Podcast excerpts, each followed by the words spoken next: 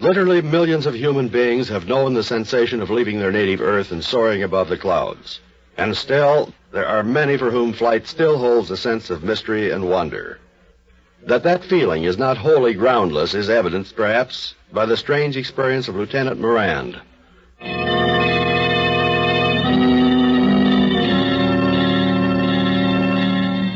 Even as far back as 1923, there were those who realized that if war should ever come again, its outcome would be, in a large part, determined by air power. And so, in France, as in other nations of Europe, men were being rigorously trained in the techniques of flying, strafing, and bombing. Second Lieutenant Morand was a member of the embryonic French Air Force. And on the afternoon of September 22nd, he went aloft to engage in shooting practice over a field near Gadeau. In front of him, in the pilot seat, was Sergeant Jean Daubert. When I give you the signal, Sergeant, begin your dive. All right, now.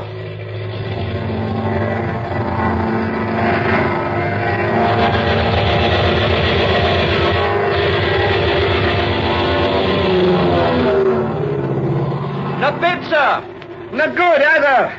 Let's go back and try it again. The plane circled the field, and once again approached the target. All right, Sergeant.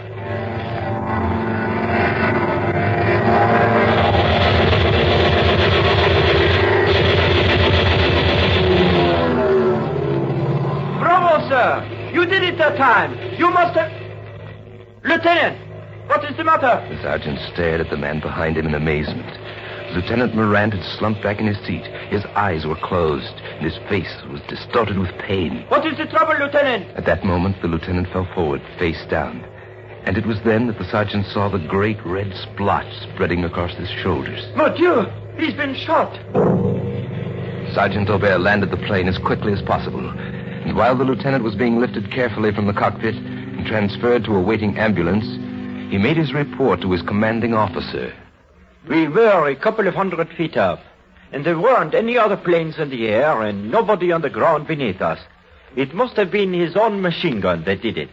One of the bullets ricocheted somehow off the ground or the target. It bounced back and hit him between the shoulders.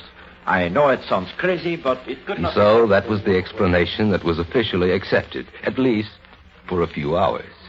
But later that afternoon, Sergeant Aubert dropped around to the emergency hospital to inquire about the lieutenant's condition. How is he doing, Doctor? You had to operate? I had to remove the bullet. It was deeply embedded. Imagine a man getting hit in the back with a bullet from his own machine gun. I think you're mistaken, Sergeant. The bullet I just took out of his back came from a 32 revolver. But where the 32 revolver came from, no one has ever been able to learn. The official record of the case of Lieutenant Morand was changed from accidental injury from his own weapon to injury, either accidental or intentional, from a weapon in hands of a person unknown. And to this day, the origin of that bullet remains a subject for speculation. A mystery. Incredible but true.